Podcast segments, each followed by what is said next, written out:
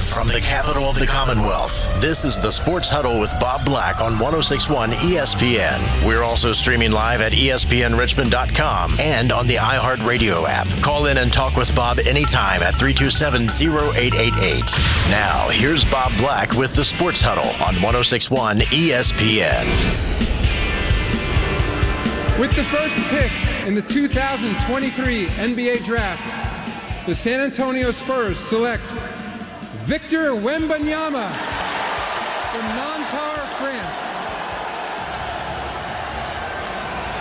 Victor Wembanyama sharing this moment with his family.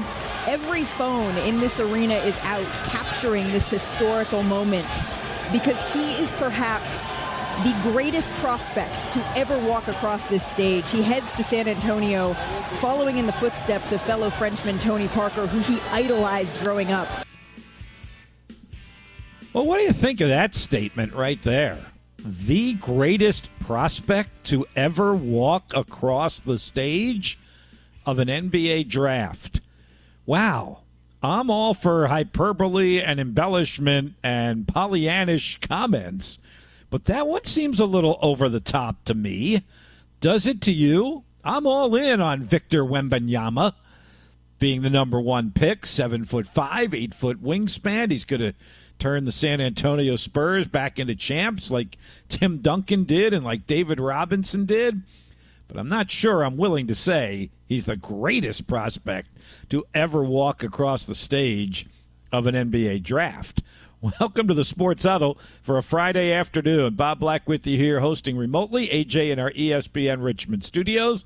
Yeah, we're going to break it down. We're going to break down the NBA draft from last night as part of our program this afternoon, and we're going to take you down a few other sports paths today as well. And would love for you to be driving that vehicle to do so with us today on that path. And uh, look, I use that analogy for a reason by the way, today, the whole vehicle, car, roadway thing, you all know.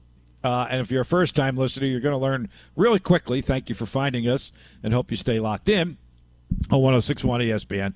But you know, I'm a Philly guy, and I have been following the events in Philadelphia the last 10 days or so with the bridge collapse on I 95 on that northeast corridor that is one of the most heavily traveled routes in the country.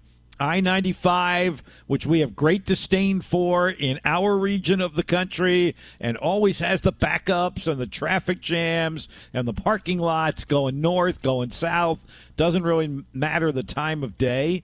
Well, when they had that horrible accident in Philadelphia, I guess almost two weeks ago, they didn't think they were going to get I 95 open for like three months. And it was really going to be a problem, not just for commuters in Philadelphia, but more importantly, where it would hit home for us, even in Central Virginia, would be the supply chain issues that we've been dealing with since the pandemic. This would have been for a whole nother reason because the trucks just couldn't get where they needed to go, north or south, because that is one of the most heavily traveled truck routes in the country. And it had been a real concern up there in Philadelphia. And they did a remarkable thing in about 10 days they were able to get temporary lanes built and open, three lanes in each direction to get traffic flowing again in less than 10 days. It was a remarkable project by the city of Philadelphia, the Department of Transportation, the federal government. I'm really going off point here, but it really was amazing. They set up a live stream that people could watch, and people were watching it day and night. I watched some of it. And I watched some of it today because they reopened those lanes.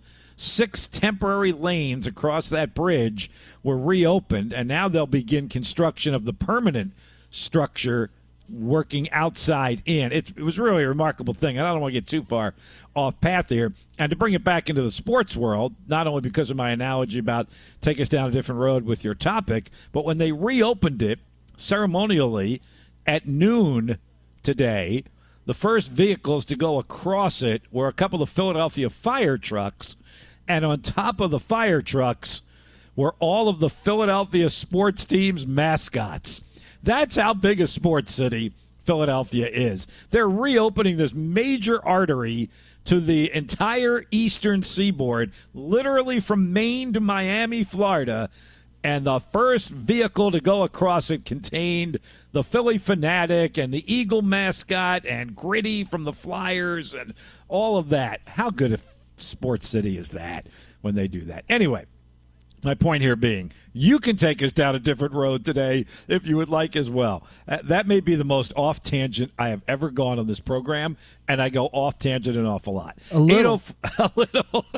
but you liked that story, didn't you, AJ? Come on, man. You know what's funny? You gave me enough time to finish what I was doing producer wise, so I appreciate that Oh, story very much. Go Phillies. Well, well, I'm glad I could be helpful for you there. But I, I have crossed that pathway many a time in Northeast Philadelphia, and it, it tragically now tragically there was a truck that that went off the side of the embankment over the bridge. And it burned, and when it burned, the heat of the flames melt literally melted the bridge. Tragically, the truck driver died. So I'm not trying to make fun of it at all. But fortunately, it wasn't any worse than that because it happened on a Sunday morning at about six six thirty in the morning when the streets were were relatively quiet. But it really was a remarkable uh, effort by all of the construction folks and the governments to get that project done. So, in all seriousness, kudos to them for that. But I did find it. Um, pretty interesting that they used the Philly sports team's mascots as the first ones to cross the structure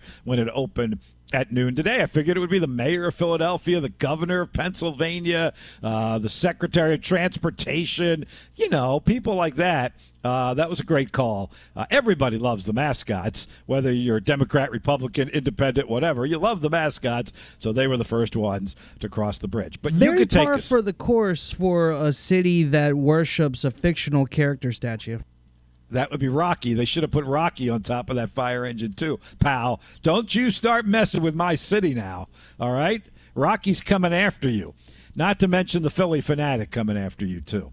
But anyway, all right. Again, I digress, and you're making me digress even further, AJ. So you're getting involved in this thing here now, you know. But what I was trying to say is 804 327 0888, and you can take us on a different road in the sports world if you'd like today. But we are opening with the NBA draft, and we're going to talk a lot about that in the first half hour. But I would say this, AJ, there, there was. I'm, I'm trying. Give me something in maybe the the cinematic movie world that would compare to like the lack of drama that surrounded that number one pick. Like that was as obvious as I, I don't know what my analogy is here, but there was there was no suspense, right? There was there was no drama in who the number one pick was going to be, right? Well, I don't know if this analogy works, but the thing that comes to mind is the abomination of the last Transformers movie I watched, which, which basically did every single thing they've done before, acting like it's it was horrible. So, uh, no drama in that, no surprise. Uh, yeah. Okay. I don't That know. Being said, I thought the rest of the draft was rather dramatic. Starting with the two and three picks, right? Which Yes, is where I was sure, headed, as a sure. matter of fact. We didn't even talk about that in our pre-show production meeting, but yes, that's where I was headed. Was for the lack of drama that there was in pick one. I think the only drama of pick one was that the Spurs used all five minutes on the clock before making the pick. Now they may have been told to do that. Like from a network standpoint, from ABC and ESPN and the NBA, they might have said, "Look, we all know who you're taking, but when the clock starts, just sit back, kick your heels up, put your hands behind your head for a little bit, and relax. Now, Wembanyama, on the other hand, called it the longest five minutes of his life, which I could certainly understand. Like maybe something at the 11th hour goes astray or something like that, but it didn't. And even the commissioner, and you heard him on our open, kind of pause for a second or two before he made the announcement, but even that didn't add any more suspense to the situation. But If then, I was producing that show, I would have done the same thing. You Yeah. build suspense, five minutes of people talking. Ooh, wait, what does this mean? What does this mean? Of Yeah, course, let I- I Stephen agree. A. run his mouth. Yeah, exactly. He needs more than five minutes, but okay. But I agree with you. I mean, I, and I think that's traditional. No matter what sport we're watching, when we watch the NFL draft, even if we know who the number one pick is, they wait the same amount of time. Also, it makes sense. It's a made-for-TV event now. Give TV their time to take care of business. Um, as long as that's all it is. Like, you know, when they do the NCAA basketball announcement, I do get frustrated at that, at how they drag that out over the entire uh, first half hour of that show. But I, it was fine. And we all knew that. Then the suspense, as you said, AJ, came with picks two and three. And we're going to get into that a little bit more as we move along this afternoon. So I want to stay on point even though I was way off point in the first five minutes or so, because we got some great guests coming up. And I think we have some pretty interesting topics to talk about as well today on a Friday as we get you into the weekend. We've had a ton of rain again today. Uh, there's probably a little bit more on the way. I know the Squirrels are home with a doubleheader tonight. They're going to try and get that in starting at 5 o'clock. So we'll keep an eye on the weather out our window as well, and we'll try to get you into your sporting weekend as best we can. Here's how we're going to do it on this afternoon afternoon Sports Huddle. Here's what's coming up on today's Sports Huddle. Just a huge fan of the sport. This is the River City Rundown. River City Rundown brought to you by our friends, the Richmond chapter of the American Red Cross. We urge our listeners to support the local RVA community by volunteering your services or donating blood to the Red Cross. To learn how you can help during this critical time, visit redcross.org org. All right, coming up right after the break, Jerry Brewer from the Washington Post is going to join us. He has become a regular contributor to this program and primarily during the NBA postseason, during the playoffs and championship run by the Denver Nuggets, and now into the NBA draft. And we will start our conversation with him about the drama of picks two and three in the NBA draft. And he wrote about that today in the Washington Post. So Jerry Brewer is going to join us right after the break. In the five o'clock hour, perhaps you saw the announcement University of Richmond has its new baseball coach. He is Mik Aoki out of Morehead State. But that's only the tip of the iceberg of Coach Aoki's resume. Former head coach at Notre Dame, at Boston College,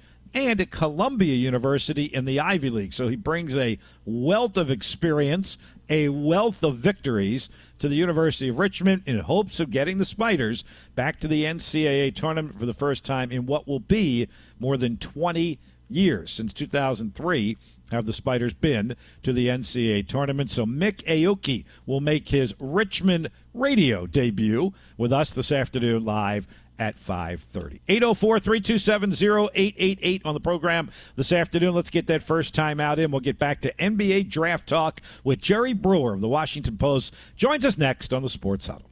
Atlanta's best are on the diamond, and we've got the action live. Every Atlanta Braves broadcast is here on your home for the Atlanta Braves. 1061 ESPN Richmond. Traffic reports on 10. Definitively, once again, here is Commissioner Silver. With the second pick in the 2023 NBA Draft, the Charlotte Hornets select Brandon Miller from the University of Alabama.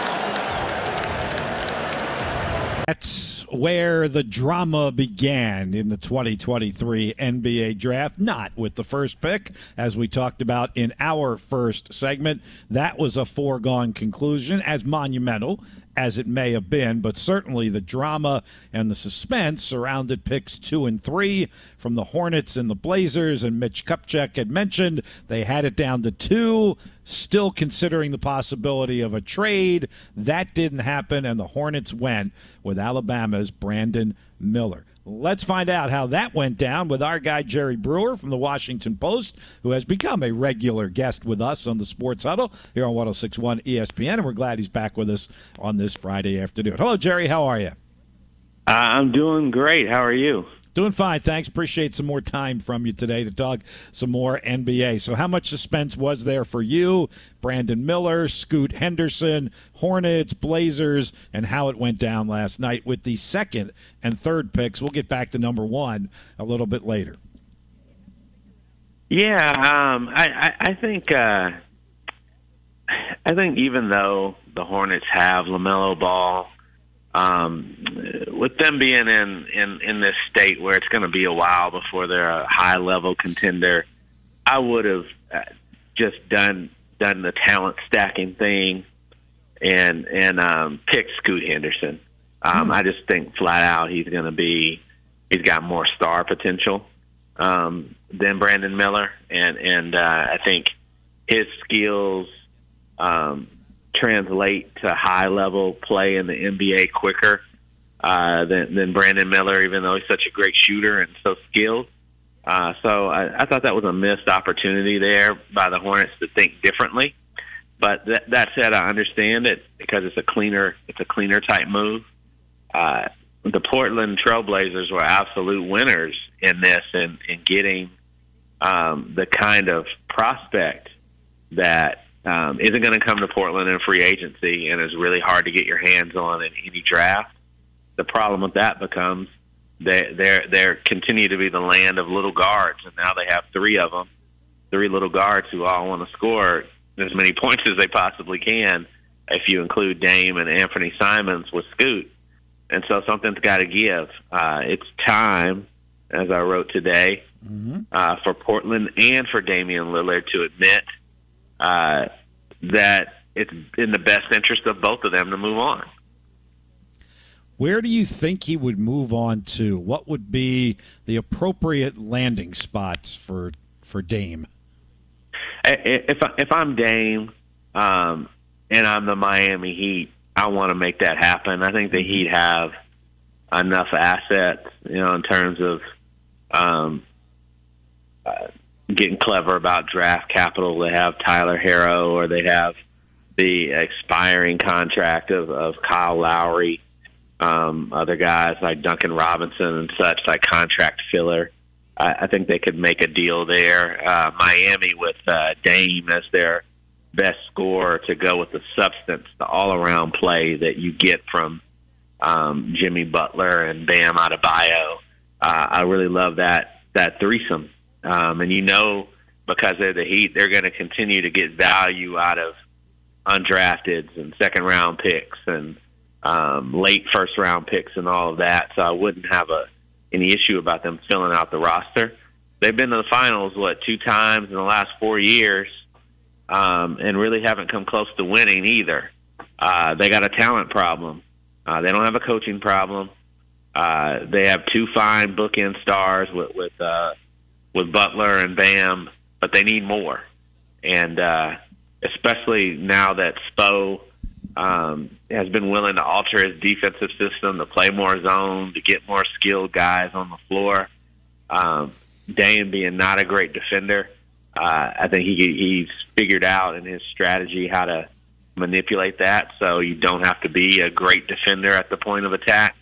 I think he'd just be just be a fantastic uh, addition for the Miami Heat. And if he doesn't go to Miami, I think um, you know, a team like the Brooklyn Nets um, are probably the best positioned uh, to go after him. But Brooklyn's had such bad luck when they've really tried to hit a home run and get a marquee star, especially one the ones who are on the other side of thirty. Uh, so if I'm Brooklyn, I, I probably want to stay with uh, you know what they've been able to build post KD and Kyrie. Jerry, do you think the the Bla- I know you said you you know you felt like the Blazers won out on that thing. Do you think the Blazers were in that boat as well when they heard the name Brandon Miller go to the Hornets? That they felt as good about that as you just articulated to us. Oh yeah, I think I think absolutely. Yeah, it, it opens up a whole boatload of troubles. They tried to trade that three pick. Nobody was going to give them a star who was worthy of um, giving up Brandon Miller or Scoot Henderson. But I think Scoot Henderson was the guy mm-hmm. all along that they wanted, even if that means losing Dame.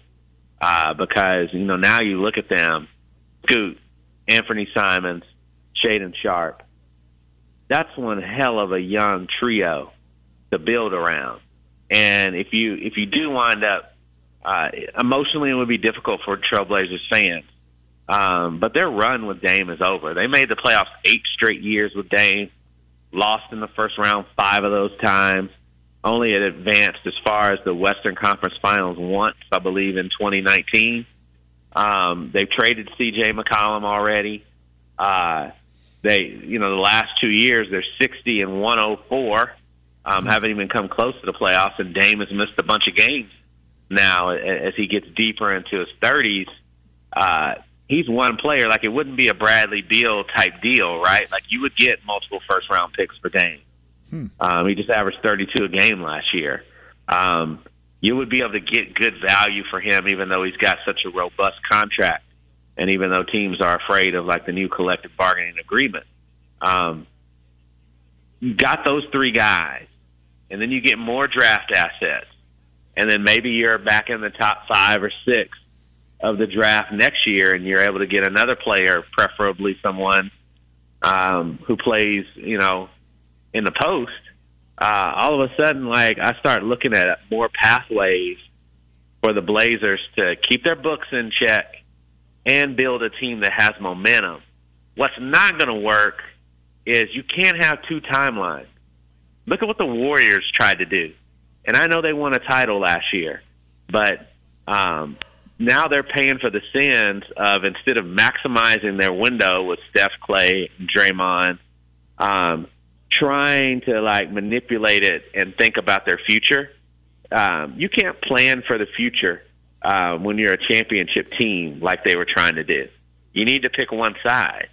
Um, and so if the if the Warriors, who over the last decade have been better than anyone at this stuff, um, couldn't do it, you damn sure can't do it if you're the Portland Trailblazers, and you definitely don't want to do it um, when it's like a low ceiling to what you could do. Who wants to to keep Dame? You're talking about um, paying Jerami Grant five years for 150 million dollars. Who wants to do that? He's a good player, not a 150 million dollar player. Nope. Um, trading um, Simons, trading two of the three, Simon, Scoot, um, and Sharpe to get another veteran.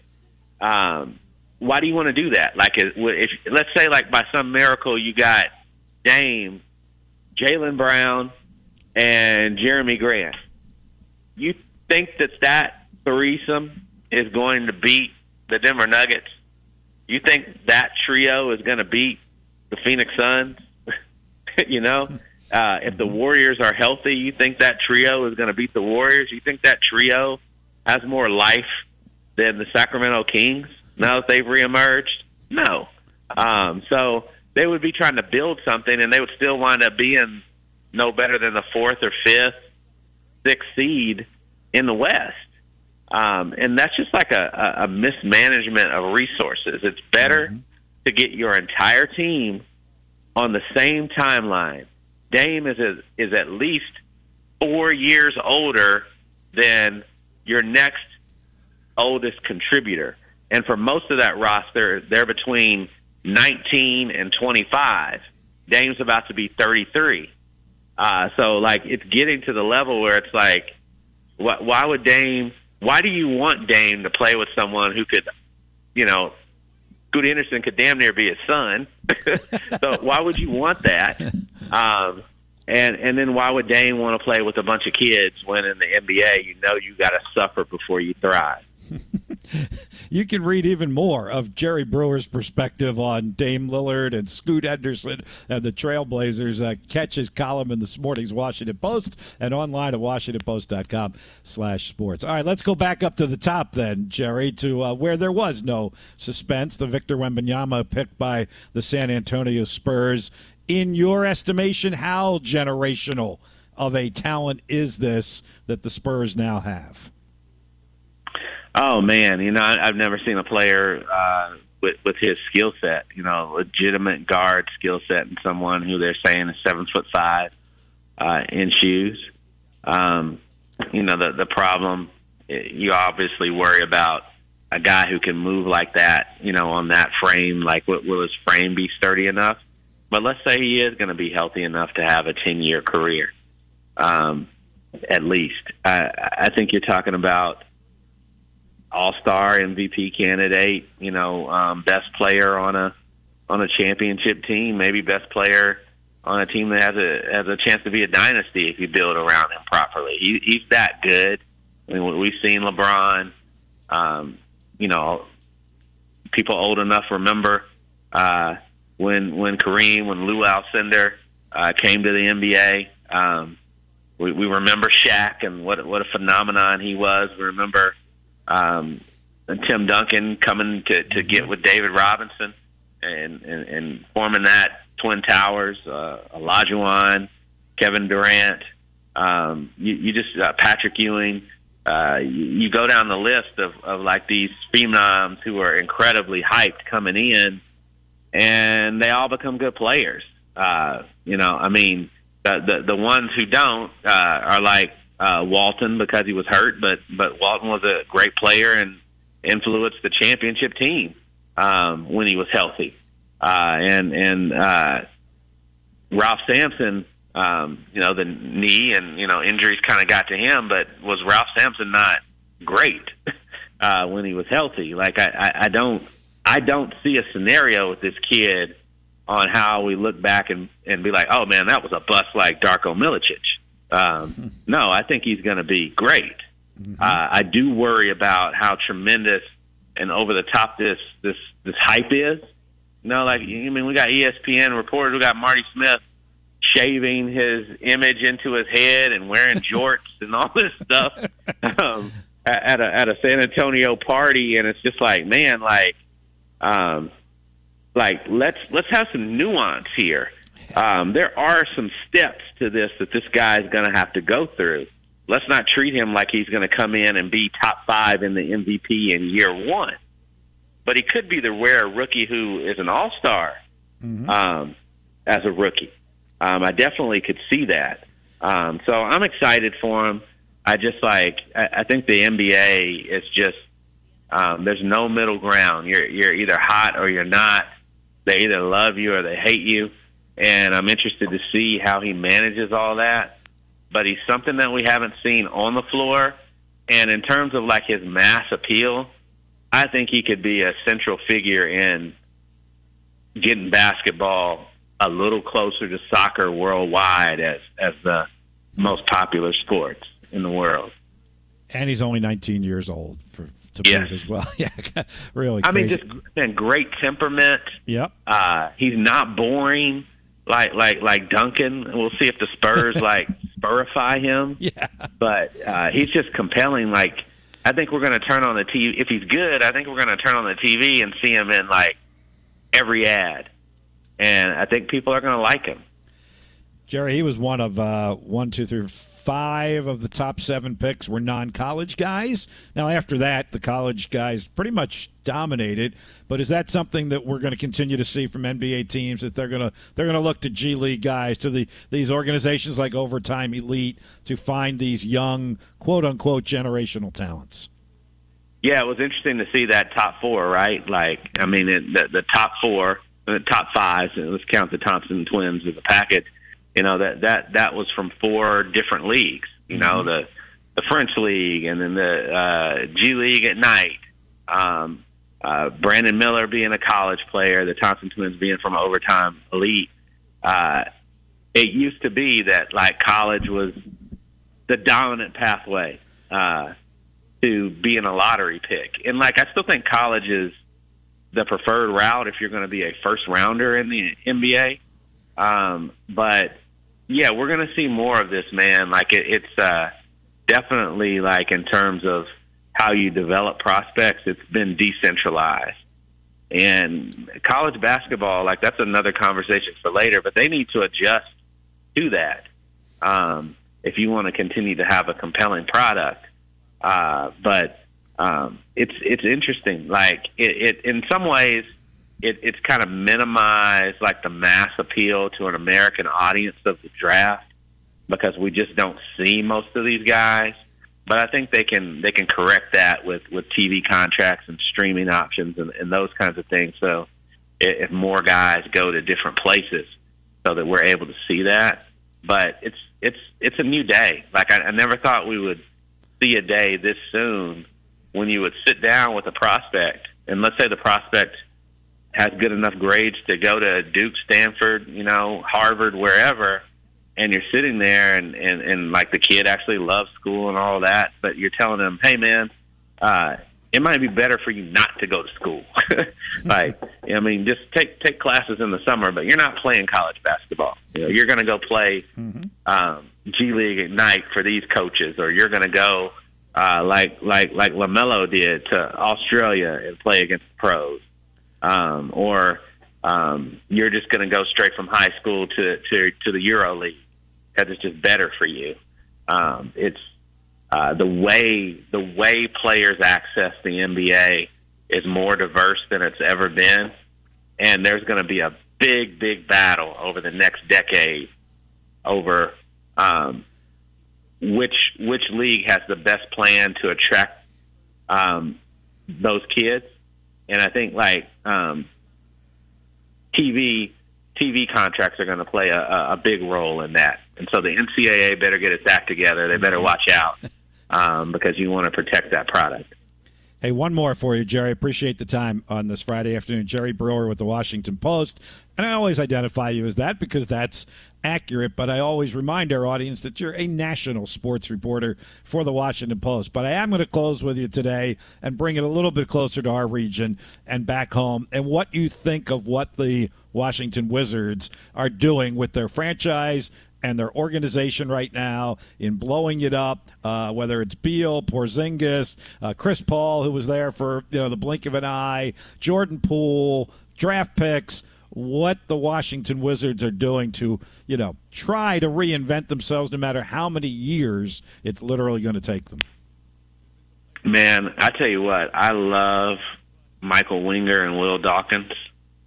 Um, I some of the things that they've done in dismantling this team, um, they, they've had to pay for the sins of of uh, Tommy Sheppard and and um, of Ted Leonsis for um, uh, wanting it the way that it used to be in terms of um, not not being able to get a get a first round pick directly um, in the in the Beal trade um, because of the no trade clause and all that. Like that's a tough L, and and um, uh, I think they did a good job, like working off of the Porzingis deal, like getting what they could, but it's still not sexy, right? Like those are just more like we value just resetting our franchise.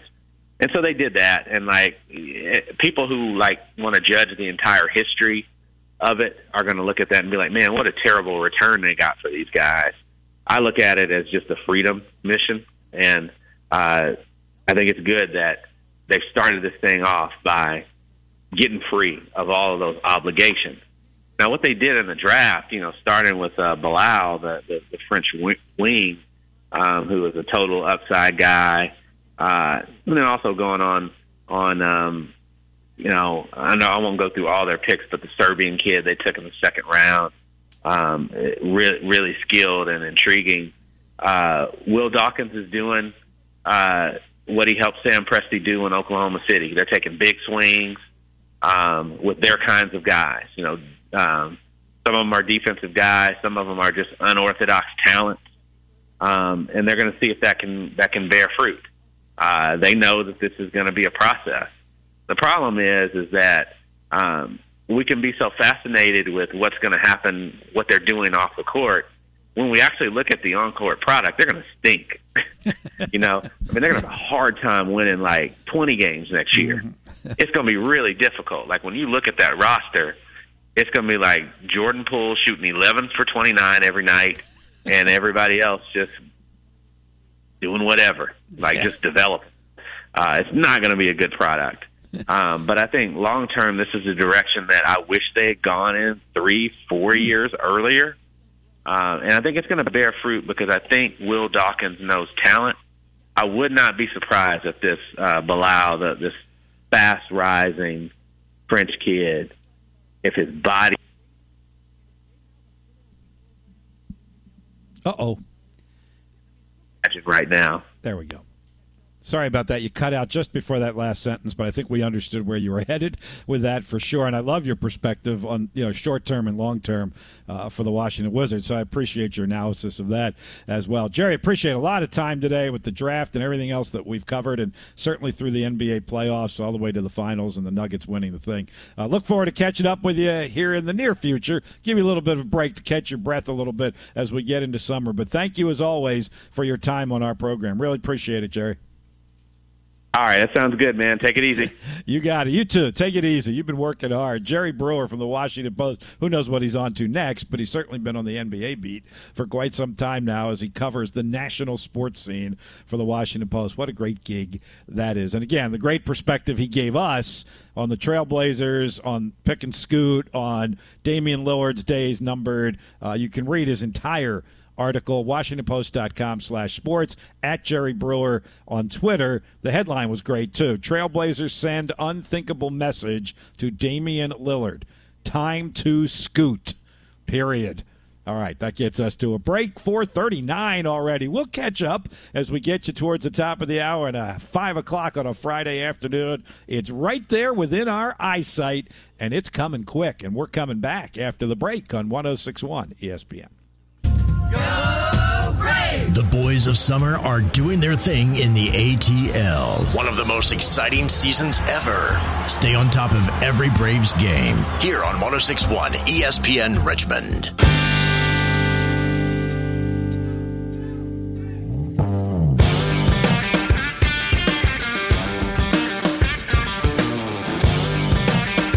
Well, I mentioned hyperbole and embellishment earlier in the program, and you might think this is going to be that, but it's not.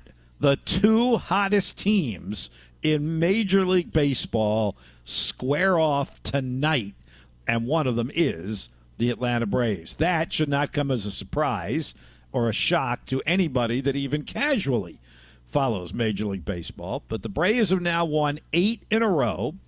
They swept the rain shortened series in Philadelphia, much to my chagrin, and won in 10 innings yesterday, 5 to 1, when the Phillies just unraveled at the seams, literally, in the 10th inning of that game. And good teams take advantage of it. And the Braves are that. They are now 22 games over 500, and they've won eight in a row. They are playing tonight, though, in front of what will be a sellout crowd in Cincinnati. It's been a long time outside of like opening day that we have said that about Cincinnati hosting a baseball game. They have Reds fever again. The big red machine and all that is back in Cincinnati, where they have won 11 in a row. 11 in a row for the Cincinnati Reds and they are hosting the Atlanta Braves in a playoff preview. I can hear that now. At the end of June, we're talking about Atlanta and Cincinnati as a playoff preview. But why not? Uh, the Reds have become probably the best story in baseball.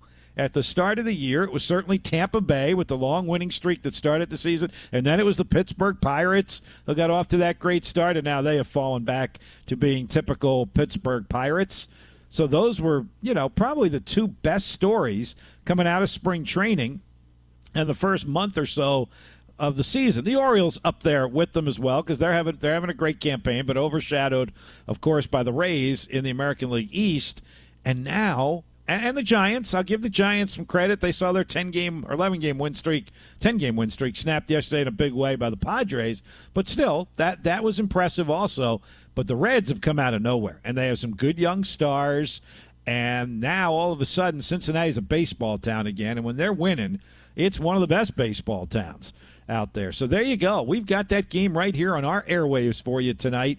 Braves and Reds from Cincinnati at 640. So 625 airtime for Braves and Reds. And then over the weekend, we will have the College World Series Championship Series between two SEC teams. Much again to my dismay. I was rooting for Wake Forest last night. I don't know if you caught any of that game, but it was one of the better college baseball games you'll ever see, and it was nothing, nothing going into extra innings. How about that? Yesterday, I watched two baseball games that both were nothing, nothing going into extra innings. The baseball detractors out there, I can hear Matt Josephs now.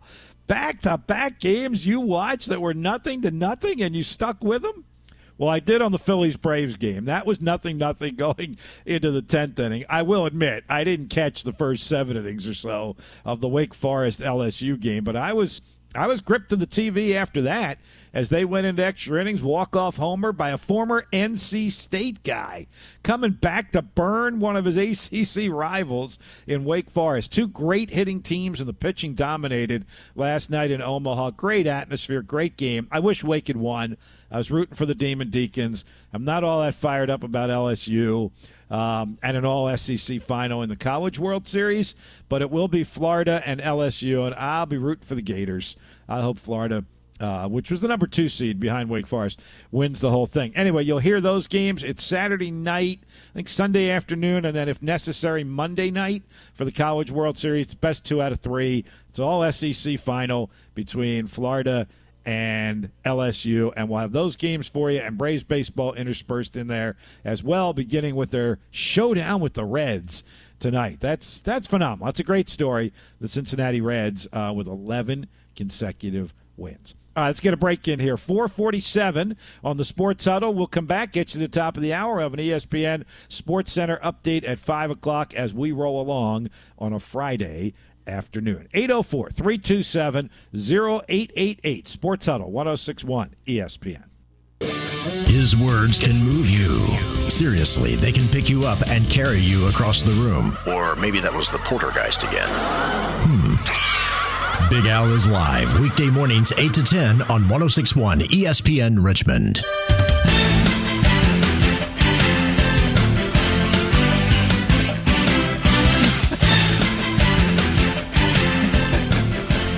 Oh, my man AJ, if I was in the studio today, we'd be duking it out at this point. I get it. You're, good. You're on your A game, man. I just told him during the break. That's it on the NBA. You know, we gave you the first 45 minutes, pretty much all NBA today. Um, and AJ loves that. So does our our top dog producer, Robert Oley. Loves the NBA stuff.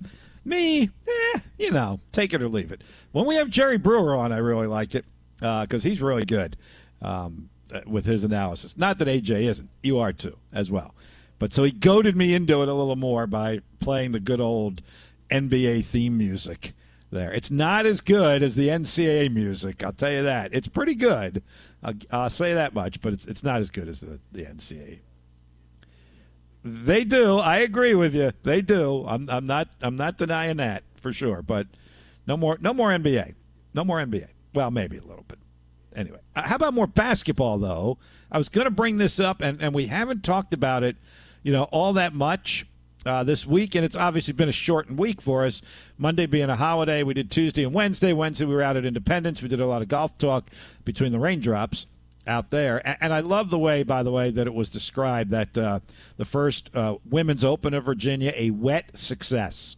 And I think that captured it perfectly because it was wet, particularly on Wednesday, but I still think it was very successful. And we were thrilled to be out there and be a part of it on Wednesday afternoon. And then we didn't have a show yesterday because of the Braves. And that was even kind of interesting because we were in that kind of gray area. Do we do we do a show? Do we do part of a show? Do we not do a show? Uh, with them playing, you know, an early afternoon game, the way the pace of the game goes now, it's a little quicker. Got that post game show that we're, we're we like running and we're obligated to run anyway. Uh, and Robert Oley says to me, you know what? Let, let's let's plan to not do it because I just got a feeling that's the type of game that's going to go extra innings and cut into us even more. And sure enough, there it went into extra innings. You know, he might want to play the lottery a little bit this weekend because he nailed that one. So that's why we didn't we didn't have a show yesterday. Anyway, the story I was going to get to that we really haven't. We touched upon you know what what prompted this in college basketball you know was what happened with Bob Huggins with the DUI and eventual resignation and apparent retirement from coaching college basketball and everyone certainly hoping that he gets the help he needs um, so that he can live his life moving forward with or without college basketball. But now the clock is ticking in a tough situation on West Virginia on what to do for their basketball coach. And when a situation like that happens now, the darn transfer portal opens back up again. This is freedom of movement again for the players. Even though the portal is technically closed for this year, when a coach leaves, it opens it up for a 30 day window for those players on that team to move if they would like. And already three West Virginia players have put their name into the portal. Now, at least one of them has said, I'm in the portal, but I am going to wait and see what happens here at West Virginia. But I, I do want to be able to make a move, and it's kind of hard to blame them. But it is June 23rd, which makes it very difficult. Wren Baker is the athletic director at West Virginia. He's got to move quickly here. So the names that have been rumored out there are two of the assistants, and that would be an easy thing to do. Josh Eilert is one of them, and Ron Everhart is the other. Ron Everhart of Virginia Tech, um, who was also the head coach at Duquesne, uh, amongst other stops for a while. So he has head coaching experience. And then the other couple of names that have been mentioned there Andy Kennedy at UAB, and he's done a good job there. Got in the NCAA two years ago and uh, to the NIT finals this past year. And then I would think this is a hot name, and that's Pat Kelsey at College of Charleston. And the style and the way he played at Charleston, I think that would fit right in at uh, at West Virginia. Uh, now, would would those guys pick up and leave at this point, and you know, kind of dump the schools they're at in late June, uh, with their players already on campus, probably going through some summer sessions, going through summer workouts? Um, th- this has to happen quickly. So let's keep an eye on this at West Virginia because that's a pretty good program, and if you can keep these guys from going in that portal, West Virginia is a team that could be heard from. Andy Kennedy, Pat Kelsey seem to be the uh, the top choices outside of the West Virginia family at the moment. And there was another name that got thrown in there, and I'll talk more about it on the other side of the break. And you know who I'm talking about. Those of you who are Richmond people know who I'm talking about, and that's John Beilein, the former West Virginia coach. Would he dare come back at 70 years of age and out of the college game for a while now to coach the West Virginia Mountaineers? That's a fascinating thought. We'll talk about that and much more in the 5 o'clock Friday hour of the Sports Huddle on 1061 ESPN.